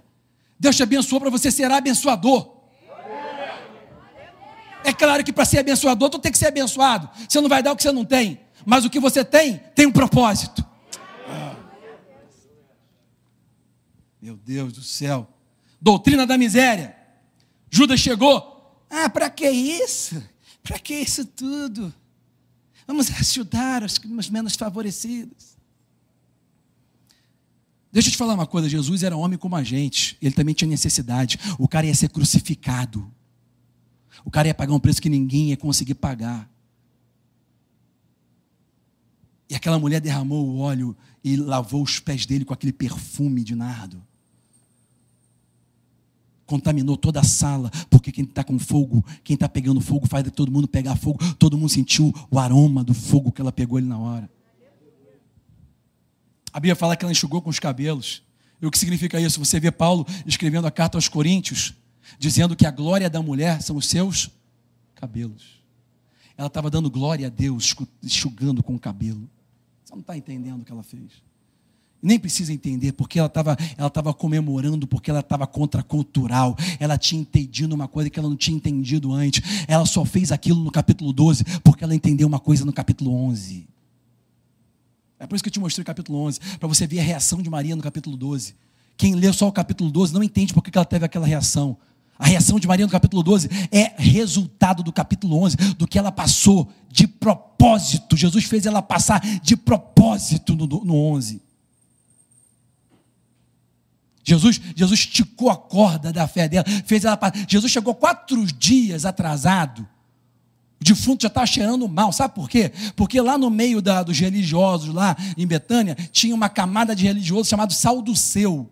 Sabe que religioso é esse? Era um, é, não era fariseu, era Salduceu. O Salduceu acreditava que uma pessoa, se ressuscitasse depois de três dias, ela não estava morta, ela estava em coma. Ainda não tinha essa palavra técnica, coma. Mas eles acreditavam, porque eles viam por observação, que a pessoa às vezes ficava ali como morto, mas no primeiro, segundo, até o terceiro dia, ela podia levantar. É porque não estava morta de verdade. Então, no, na, na, na, ciência limitada deles, eles já acreditavam naquilo, ok? Jesus, de propósito, chegou no quarto dia. É por isso que a Bíblia bota quarto dia. Porque tudo tem um significado que você não está entendendo. Jesus está interpretando tudo direito. Aí Jesus chegou no quarto dia para provar para os céu dos seus, sem ter que falar com eles, que ele estava ressuscitando de verdade. O morto estava vindo à vida. Mas veja, Judas ficou lá incomodado, né? Deixa eu te falar uma coisa. As únicas pessoas incomodadas, que ficam incomodadas quando vejam, quando vem, vem outras pessoas doando, dando dinheiro para Deus, são aquelas que não doam. Só fica incomodado com doação quem não doa. Só fica reclamando. Aquela pessoa que fala assim, fica em casa, não faz nada. É aquela pessoa que não faz nada. E ela não quer que você faça também. Ela não doa e não quer que você doe também. Judas ficou criticando, porque ele não era doador, ele era tomador. E está cheio de crente dentro da igreja que não é doador, só é tomador. Quer ir para a igreja para pegar a benção. Mas vem de mão vazia e vai embora de mão vazia. Às vezes até recebe alguma coisa. Porque Deus é bom. Quem está me seguindo? Aquele perfume significava valor, valorização. Aquele perfume significava valorização, valorização. Aquele perfume significava prioridade. A minha prioridade não são os pobres, não são as pessoas ao redor, é o Senhor Jesus Cristo, aquele que ressuscitou meu irmão no quatro dias morto, aquele que mostrou uma coisa, usou a minha vida para me mostrar uma coisa que eu nunca tinha visto nem quando estava escutando ele falar. Aquele que esticou a minha fé num ponto que eu pensei que não tinha mais solução, mas agora que eu vejo o meu irmão aqui, eu vou pegar todo o meu perfume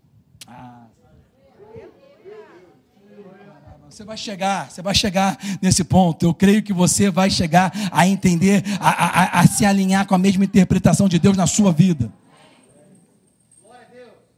Glória a Deus. Então perceba que aquela mulher mostrou uma metáfora da verdadeira adoração quando enxugou com seus cabelos os pés do Mestre. A adoração é uma resposta do que você valoriza. Eu vou ter que falar isso, eu não queria falar, mas eu vou ter que falar. Porque tem muita gente me ouvindo. E eu, quando eu falo, eu falo para não cristão, e eu falo para cristão, eu falo para aquele que não crê, eu falo para aquele que crê, porque o objetivo de Jesus é pegar quem não crê e quem crê também. Então eu vou ter que falar, não queria falar, desculpa aí, já estou pedindo desculpa antes, mas vou falar. Vou repetir: adoração é uma resposta do que você valoriza. Não é uma resposta do que você recebeu. Não é uma resposta do que você tem ou não tem. Não é uma resposta dos seus talentos. É do que você valoriza. Vamos lá. Não adianta ensinar pessoas a adorar a Deus se elas não valorizam mais a Deus do que o perfume.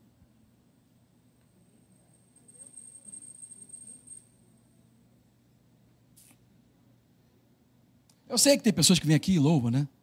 Eu sei que você, como cristão, você louva a Deus, você canta, né? Às vezes você chora, né? Às vezes você ri, às vezes você está lá louvando a Deus. Eu sei que de vez em quando você fala, ah, graças a Deus, é só Jesus, né? Durante o dia, né? Mas escuta isso. Será que você dá mais valor a Ele do que o perfume que você tem guardado na tua casa?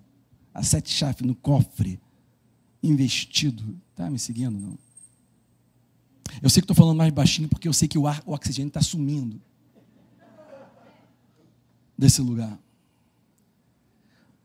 Todos adoram, todo ser humano adora, mas nem todos adoram a Deus. Tem pessoas que falam que adoram a Deus, mas têm outras prioridades. A adoração é uma resposta do que você valoriza. O que você valoriza não te faz uma pessoa má necessariamente. Você valoriza de repente estar com a sua família. Você valoriza de repente estar com seus amigos assistindo um jogo. Você valoriza de repente trabalhar. Legal. Talvez aquilo que você valoriza não te faz uma pessoa má. Mas entenda, se você dá prioridade a isso, as suas palavras não mostram o que você valoriza. O que mostra o que você valoriza são as suas ações. Você pode até dizer para sua mulher: Eu te amo, amor, mas aquilo não é a resposta do que você valoriza. Não é o sinal do que você valoriza. Palavras não denotam sinal de valorização. Somente as suas ações mostram o que você realmente valoriza. Suas escolhas, o que você decide fazer. O fato de você ter vindo aqui está dizendo que você valoriza mais estar congregado, ouvindo, ficando exposto à palavra de Deus, do que dormindo na tua cama. E quando eu falo isso, eu sei que a cama de domingo de manhã, ela é possessiva.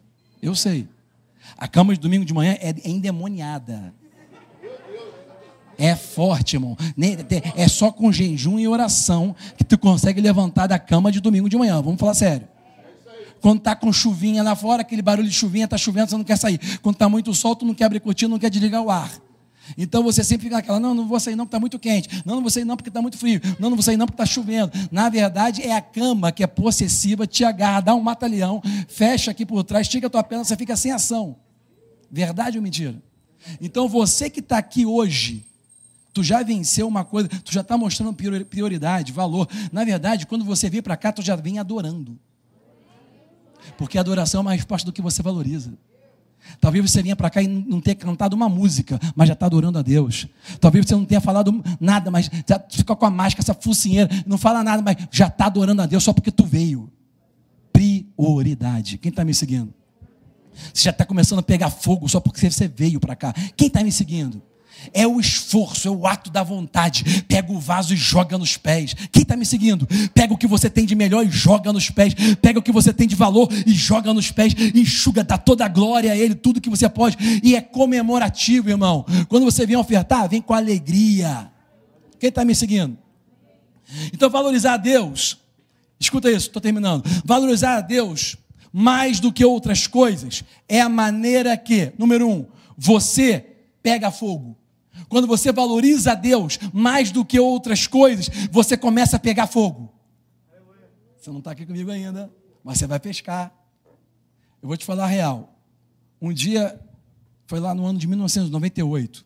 Quem lembra desse ano? Foi ano de Copa do Mundo. Onde foi a Copa do Mundo 98? Hã? Na França. Tem fanático aí. Copa do Mundo na França. O Brasil foi bem nessa Copa? Não. Perdeu para a França. Mas sabe o que aconteceu? Na nossa empresa lá, a gente recebeu dos nossos fornecedores duas passagens aéreas, estadinha no hotel de alto nível, quatro, cinco estrelas, no lugar top de Paris, e a entrada para o jogo do Brasil. É claro, o cara paga isso tudo para você porque ele quer que você seja um cliente fiel. Aí é eu e meu irmão, está sentado ali botou o nome na passagem e tudo. Só que naquela época da minha vida, eu estava com um ano de casado, e eu estava, irmão, pegando fogo. Eu pregava toda segunda-feira naquele cultinho para duas velhinhas para um bêbado, e às vezes entrava os mendigos endemoniados, entrava lá também, caía endemoniado.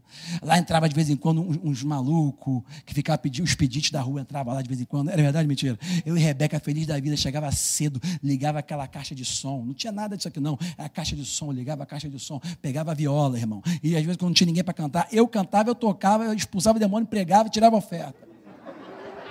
Verdade ou mentira? Gabriel era criança. Nem lembrava, ficava em casa ainda vendo um desenho Eu estava lá, no culto de segunda-feira, em 1998. Eu estava pegando fogo, me deram aquela passagem para Paris, para ficar no hotel cinco estrelas, tudo de graça, comendo comida boa, francesa, Jean-Claude Tradam. Aí eu estava naquele fogo e fiquei saber, eu vou orar, eu vou dar uma orada, eu tenho que orar. Eu estava orando demais, eu estava lendo demais, eu estava desesperado, eu estava com muita fome, eu estava pegando muito fogo. Eu deixava meus amigos para lá, eu deixava o ping-pong, eu deixava o futebol, eu deixava as coisas, e eu ia, eu, eu, tinha que ler a Bíblia, eu tinha que orar, eu não sei, eu tinha, meu pai, minha mãe, eu tinha que meu quarto, eu tinha que orar, irmão. Aí, numa dessa, eu senti assim aquela, senti de Deus, né? Falei assim, mas eu estava tão certo, sabe? Eu estava tão certo que aquela passagem perdeu o valor. Tipo assim, eu não sou fã de futebol. Mas quem em sã consciência vai abrir mão de uma passagem, hotel em Paris, driver, é, como é que fala? É motorista, tudo. Quem em sã consciência? Você vai falar o quê? É bênção! Deus é fiel, né? Então vai com tudo, né, irmão? Ainda bota no Instagram, não tinha, mas se tivesse. Ah, então, assim, eu falei assim: quer saber? Eu vou dar a passagem para o nosso um cara que trabalhava com a gente, foi Leonardo e o Lúcio para Paris de graça. Eu fiquei só vendo as fotos. Mas eu não estava nem aí, eu estava feliz porque chegava segunda-feira, eu ia compartilhar da palavra de Deus com as duas velhinhas, o mendigo e o traficante. E, e e hoje aquele traficante é pastor. Uma das pessoas que entraram lá e caíram demoniada é a irmã Lu. É, é, é, é outras pessoas, todo mundo que estava ali, e as pessoas vibravam. E acontecia coisas. E, e, e, e acontecia coisas loucas ali. E eu estava feliz da vida. E daí? Eu, eu amo estar em Paris. Eu quero ter Paris. Eu quero com uma mulher para Paris. Eu quero visitar. Mas tudo bem. Mas eu, eu derramei o meu vaso. Você não está entendendo? Eu derramei o meu nardo. Eu dei a prioridade. Eu queria ele. E ele falou assim: o Senhor é mais importante é mais importante, eu vou abrir mão. Irmão, você pega fogo quando você faz isso. Pega o, pega o seu time do coração na decisão do da Libertadores. Abre mão e vem para um culto. Tu vai pegar fogo, irmão. Não adianta subir um monte querendo perder. Deus, eu quero pegar fogo e, e, e ter todas as suas prioridades em ordem, não. Pessoas que pegam fogo não priorizam as suas agendas, mas agendam as suas prioridades. Então, você valorizar Deus mais do que outras coisas, primeiro, vai fazer você pegar fogo. Segundo, vai fazer reacender o fogo daqueles que já perderam. E terceiro, vai fazer crescer o fogo daqueles que já estão pegando fogo. Então serve para os três. Está tá me seguindo? Eu, eu, te, eu, eu posso entrar um pouco mais aqui? São cinco para meio-dia. Como é que está o seu estômago? Fala comigo. Como é que está aí? Está roncando não? Como é que foi o café da manhã? Reforçado? Eu estou de jejum também, mas eu quero saber você que tem irmão aqui, irmão, que você não tomou o café da manhã reforçado, agora já está já subindo parede, né? Eu vou terminar com isso aqui, só para te mostrar uma coisa. Eu podia terminar agora e já orar por vocês, mas. É, conseguiu, pastor Frank, botar na tela aquilo que eu te pedi? Joga na tela então aí para mim. Porque eu tinha escrito aqui, mas agora, antes do culto, eu mostrei para o pastor Franklin ele falou, cara, é melhor mostrar isso na tela. Olha como é que ficou bom. Tá todo mundo lendo aqui? É teste de visão, tá? Lê aqui primeiro embaixo. Lê agora aqui em cima. Pode tirar daí, esquece. Tira daí, apaga, apaga isso. Bota o símbolo da guia t-shirt que é melhor. Deu, deu ruim. Na próxima eu faço melhor para você. Mas tudo bem, o que eu vou explicar aqui para você. É, eu, eu, posso até deixar, pode até deixar, porque a gente vai ler pelo menos a frase. A frase dá para ler, né, gente? Vai voltar, vai voltar, fica tranquilo. É, meia culpa, ok? Vamos lá. Segue comigo. É porque, você sabe, né? A minha raiz é, evangélica, gospel, contemporânea, é uma raiz pentecostal, irmão. Eu nasci na Bleia. E eu cresci na, na, na escola dominical domingo, de manhã.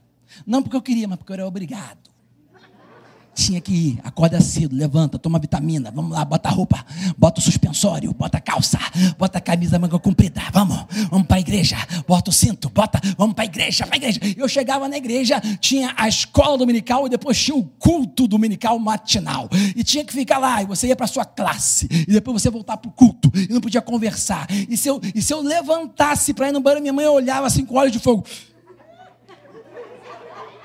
E aqueles olhos dela, irmão, eu preferia ver o diabo do que ver aquilo, irmão.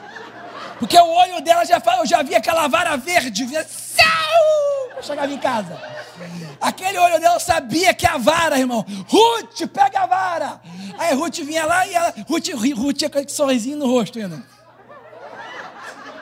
Ruth ia lá na hortinha, tinha uma horta lá em casa, horta.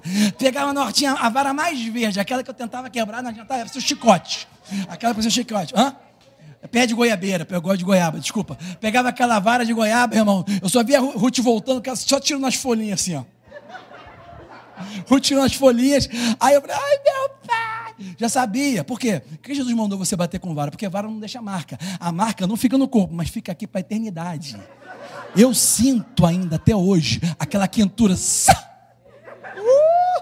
Eu sinto até hoje aquela quentura tinha 16 anos, 18 anos, forte pra caramba. Minha mãe chegava assim por trás, estava regando a planta, minha mãe eu caía no chão contorcendo. Ah!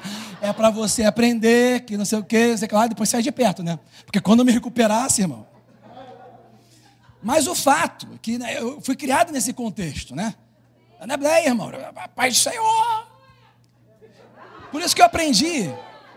É porque eu não sei se você sabe, Vai no morro hoje, lá, e você vai ver que a maioria dos traficantes, ou o nome do cara é Caleb, ou é Elias, ou é Moisés, é Arão, tem mais o que? Tem, tem, tem, é, é, tem Enoque. João tá cheio. Você vai achar até um Jared lá. Tá todo mundo, por quê? Porque é descendência da Bleia, né? O, é, é, o, pai, o neto, é, o, o, cara é neto de pastor, bisneto de pastor, e, e o fogo apagou. Porque ficou só na letra. Não reacendeu. Não, não, não pegou mais fogo. Por quê? Porque você só pega fogo quando você valoriza mais a Deus do que outras coisas. E você só entende isso através da revelação dessa palavra. Você não vai entender João 12 do que é adorar a Deus se você primeiro não passar por João 11. Você só consegue adorar a Deus se passar por João 11. Você não está comigo. Mas eu escrevi aqui, como bom bleiano, né? Eu escrevi aqui, ó, dá para você ler aqui? Eu escrevi aqui, ó, genealogia de Sete. E quem foi Sete? Em inglês fica mais bonito, é Seth. Seth, né? Seth. Né? Quem foi Sete? Sete foi o cara, foi, foi o filho de Adão, o primeiro homem, que ficou no lugar de Abel. Quem foi Abel? Meu pai tinha um cara que trabalhava com ele que chamava Abel. É, quem foi Abel? Abel foi o, o, o, segundo filho de Adão que foi morto por Caim, que foi o primeiro filho, né? Caim matou Abel, lembra? Caim matou Abel com um ciúmezinho, porque queria fazer as coisas do jeito dele. Então matou. Aí quem ficou no lugar de Abel? Porque Abel foi um cara que era justo diante do Senhor que andava pela fé, que foi aceito o sacrifício. Quem ficou no lugar dele foi o Sete. Repete comigo, Sete. A descendência de Sete chega até Jesus. É descendência dos justos na terra, que andaram com Deus, ok? Por isso a importância. A gente vê muito, é, o pessoal, o pessoal é, pentecostal gosta muito de botar nome de filho assim, né? O nome do, o nome do filho do cara é, é, é, é né? É, é, é Enoque, né? Por quê? Porque a galera gosta dessa coisa da genealogia. Eu sei porque eu vim desse berço, entendeu? O pessoal gosta, e o hebreu também gosta. É por isso que o livro de Mateus, o Evangelho segundo Mateus, ele, ele começa com genealogia. Por quê? Porque um hebreu só te respeita quando ele sabe que é teu pai, o pai do teu pai e o pai, pai do teu pai. Hebreu, o, o povo judeu, ele é assim, ele não quer saber quem você é, ele quer saber quem foi seus pais.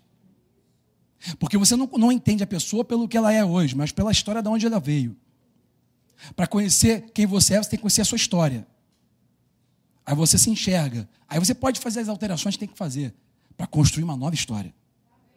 Muitas vezes. Ou para continuar a mesma história de onde Deus chamou você, ok? Vamos lá.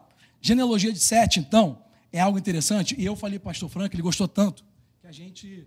Vou compartilhar com vocês bem rapidinho para você entender uma coisa. Porque entenda, tudo que está na Bíblia, e quando eu falo isso, não é, é, é clichê de pregação, é verdade. Tudo o que está na Bíblia. É um dos sinais de que a Bíblia, de 66 livros compilados, é, é Deus falando com a gente. É porque é tudo tem um grande significado. Aí os livros apócrifos, esquece, se não está aqui é porque não é para estar. Tá. Existiu o livro de Enoque? Existiu. Judas falou? Falou. Mas não está? Não é para estar. Tá. O que é para estar, tá, está aqui. Você crê em Deus ou não crê? E é tudo tão, é tudo tão simbológico, é, é simbológico é, é tudo tão simbólico tudo aponta para Cristo. Eu vou ler essa genealogia para você, você pode acompanhar comigo aqui? que essa genealogia, ela cria essa frase aqui embaixo, tudo apontando para Cristo. Vamos lá, bem rapidinho então. Deus fez Adão. Adão veio de Deus. O que significa a palavra Adão? Adão significa homem, ou seja, humanidade, a raça, ok? Eu já falei que Adão não é um nome próprio, é um nome de raça. É ser humano, humanidade. Aí veio Sete, tá? Depois de aqui, a Caim e Abel. Veio Sete. O que significa a palavra Sete em hebraico? Deixa eu te falar isso. Todo nome em hebraico tem um significado, todo. Hoje perdeu-se um pouco, mas até há pouco tempo, até o nome de família tinha um significado. Se o cara, por exemplo, o nome do cara é, é Marcos Goldstein. Por que, que ele botava Goldstein? Porque a família dele trabalhava com gold, com ouro. Então, o nome de um hebreu, de um judeu, já mostrava o que ele fazia. Quem está me seguindo? Isso se perdeu ao longo das últimas décadas. Mas até a Segunda Guerra Mundial era assim, quando os judeus fugiram e, e começaram a mudar de nome, ok? Se perdeu um pouco isso. Vamos lá. É, sete significa em lugar de. significa compensação, colocado. Tudo isso aí é tudo escola dominical da Bleia, tá? Vamos lá. Sete significa em lugar de, ou seja, ele ficou no lugar de Abel. Está comigo? É, depois ele deu um filho a Enos, e todos esses filhos que eu estou falando aqui são os primogênitos, ou seja, é o primeiro da genética, primogênito. Está me seguindo? Porque a Bíblia conta o primogênito, mas ele tiver depois muitos filhos e filhas. E por que a Bíblia só conta o primogênito? Não porque é melhor, mas porque aponta para Cristo, porque Cristo foi o primogênito. Quem está me seguindo? Tudo aponta para Cristo. Mas vamos lá. Está escrito o nome dos primogênitos. Primeiro primogênito de Sete chamava-se Enos. Anota que pode ser um bom nome do seu filho. Enos. Vai tomar banho, Enos. Olha lá. Enos significa em hebraico homem mortal. A Bíblia deixa registrado em Gênesis 5 que, quando, quando cita Enos, fala assim: a partir daquele momento, os homens começaram a invocar o nome do Senhor. Ok? A partir da época de Enos, os homens começaram a invocar o nome do Senhor. Ou seja, em hebraico, nome do Senhor se escreve Shem Yavé, Havé. Ou seja, a palavra Shem, que é o mesmo nome do primeiro do primogênito de Noé, Shem, que nós chamamos de Sem, ok? É Shem em hebraico, é o mesmo nome de que está escrito quando se invocar o nome do Senhor. Em outras palavras, o nome Shem, como está aqui, ó, está me acompanhando? O nome Shem literalmente significa nome. Nome. A partir daquele momento, Shem Yavé. A partir daquele momento, invocar o nome do Senhor. Ok? Então vamos lá. Então, Enos significa homem mortal. Teve o primeiro filho depois, Cainã. Cainã significa possuidor, ferreiro, ninho. Olha que interessante. Cainã. Você tira o an, fica Caim. A palavra Cainã parece com Caim. A geração de Caim, que foi a geração de pessoas injustas, humanísticas. Você vai ver que teve muitas pessoas habilidosas, talentosas, que criaram ferramentas, que criaram casas, ok? E olha que engraçado, Cainã significa, como Caim, possuidor, ferreiro, ninho. Ou seja, é um cara que desenvolve ferramentas, desenvolve casa, que antigamente a pessoa não morava em casa, ok? Morava na caverna, senão. Então, começou a desenvolver. Olha para que interessante. Como, como, e, e, olha que eu acho uma coisa muito interessante. O pai botava o nome do filho o nome que ele botava, o filho se tornava. Você se torna aquilo que você fala. Quem está me seguindo? Então, para chamar de seu filho de peste.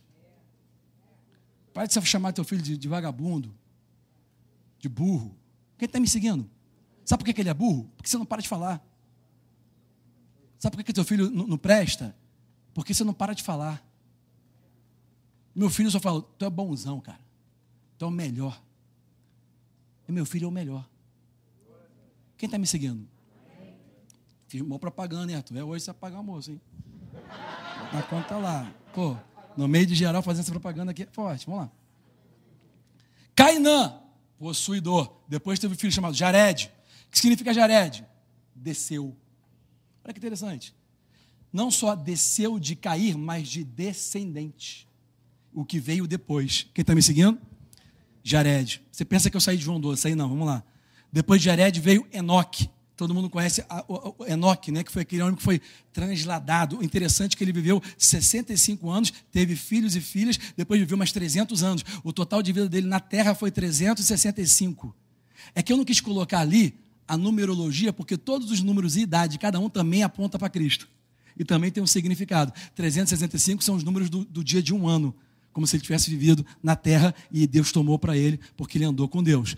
Depois de Enoque veio Matusalém, todo mundo já ouviu falar, né? Eu lembro, de, eu olho para algumas pessoas aqui na igreja, cadê a Marcela? Eu lembro de Matusalém, cadê? Vamos ver. Mas vamos lá. É, Matusalém, ele está me assistindo. Eu falei porque eu sei que você não está aqui. Vamos lá. Matusalém. O que significa Matusalém? Aquele homem que viveu mais na Bíblia, 969 anos. O que significa isso? Matusalém, o nome dele significa literalmente: quando ele morrer, haverá derramamento. Significa também dardo. Significa também rebento. Quando eu falo dardo, você conota na ideia de Isaías 53, quando fala que ele, Jesus foi transpassado pelas nossas iniquidades. Matusalém, dardo. Depois, quando ele morrer, haverá derramamento. Derramamento de quê? Você vai entender agora. Depois de Matusalém, teve um filho chamado Lameque. Né? Lameque, tira essa meleca do nariz, rapaz. Lameque, o que significa? Cair de posição, oprimido, pobre, baixo, sem esperança. Olha o nome que tu bota no teu filho. O pobre, ou, sem, sem esperança, desesperado, né? Oprimido, vem cá. Botou o nome porque tinha um significado, estava apontando para Cristo, ok? Oprimido. Aí depois de Lameque, que foi o pai de Noé. E o que significa Noé? Para quem não sabe, Noé literalmente significa consolo dos trabalhos nesta terra, que o Senhor amaldiçoou. Gênesis 5, 29. Noé significa descanso, consolo, repouso. Ele foi o décimo depois de Adão. Escuta isso. Quando você pega todas essas palavras que você está lendo aqui, você vai formar uma frase. Genealogicamente, genealogicamente, eles nasceram com um nome e cada nome tem um significado que aponta para Jesus. Começa com Deus. De Deus veio o homem, Adão. Depois veio o colocado. Deixa eu ler aqui, que nem eu consigo chegar ali. Vamos lá. Depois veio o colocado, né? É, que é o sete, colocado no lugar de. Quem está me seguindo? O Deus homem colocado, sete, como homem mortal, filho de sete, foi Enos, homem mortal. Quem está me seguindo? Possuidor da glória de Deus. Depois de Enos veio Cainã, que era possuidor. E Malael, depois que veio, que é glória de Deus. Quem está me seguindo? Todos apontando. Possuidor da glória de Deus, descerá. Olha o nome do filho do cara, descendente, Jared, que desceu. Descerá, ensinando. Quem ensinando? Enoque, instruindo. Ensino, Enoque. Ok? Ensinando que quando ele morrer, ou seja, Matusalém, que significa é, quando ele morrer, haverá derramamento, rebento, ok? Quando ele morrer, haverá derramamento até sobre os mais oprimidos, por isso que ele botou o nome dele de Lameque, oprimido, até sobre os mais oprimidos. Derramamento de quê? Do Consolador Noé. Não dá tempo de entrar nisso aqui agora, isso aqui já é um, é um seminário, tá? O que nós estamos vivendo hoje desde que o Espírito Santo voltou para a terra, que é o Consolador, em Atos capítulo 2, são os dias de Noé. Os dias de Noé não é porque aumenta a iniquidade ou o pecado. Os dias de Noé é porque o Espírito Santo está aqui. Ele é o nosso consolador. Noé. Quem está me entendendo? Há consolo. Agora deixa eu te falar uma coisa. Nem todo mundo que vivia na época do consolo entrou na arca. Então não menospreze esse consolo não menospreze o consolador, não menospreze o favor, a graça do consolo. Porque nem todo mundo que vive nos dias de Noé entrou na arca. É uma outra pregação, mas vamos lá. Eu passei para isso para te mostrar o seguinte: não é da nossa maneira, não dá para fingir valorização. Você, nem, nem se você viver nessa época da graça de Deus, do consolo de Deus, você não vai conseguir fingir valorização. Deus não pode fingir, perdão, Deus não pode abençoar quem você finge que é.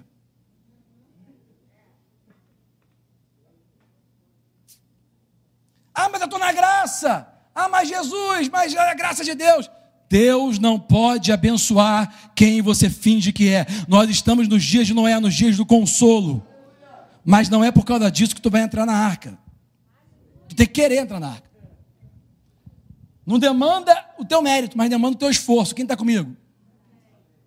A igreja, a igreja não deveria ser um lugar de servir a Deus sem um relacionamento com Ele. O filho mais velho daquela passagem da parábola do filho pródigo mostra isso. Servia ao pai sem relacionamento com ele. Mas não era para ser assim.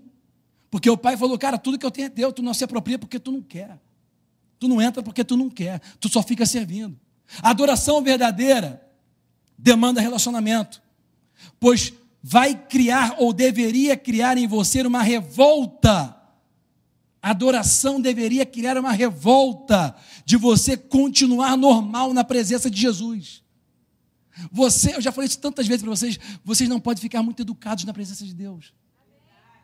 Vocês não, podem ficar, vocês não podem ficar muito normal na presença de Deus. Você tem que fazer uma loucura de vez em quando. Esse casal veio aqui, ofertou aqui no meio da palavra. Tem que fazer uma loucura de vez em quando. Tem que dar um passo de vez em quando. Eu já teve situações aqui na igreja que eu estava pregando, a mulher veio marchando lá de dentro, jogou a chave do carro dela aqui, saiu marchando, falando em língua.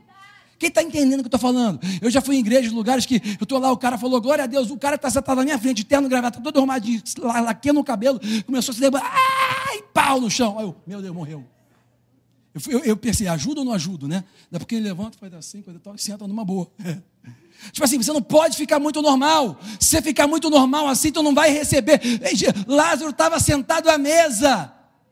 O cara tinha acabado de ser ressuscitado um tempo atrás, irmão. Como é que você é ressuscitado um tempo atrás e continua da mesma maneira? Maria, quando entrou, ela entrou com raiva, mad mode, ela entrou, ela entrou nervosa, ela entrou arrastando o vaso. Eu vou mostrar o valor que ele tem, porque ninguém aqui está dando valor para ele. Eu vou encher essa casa de perfume, eu vou encher essa casa com o valor que ele, ele, ele é digno de receber. E botou e te enxugou e deu toda a glória a Deus. Fica de pé, gente, fica de pé em nome de Jesus.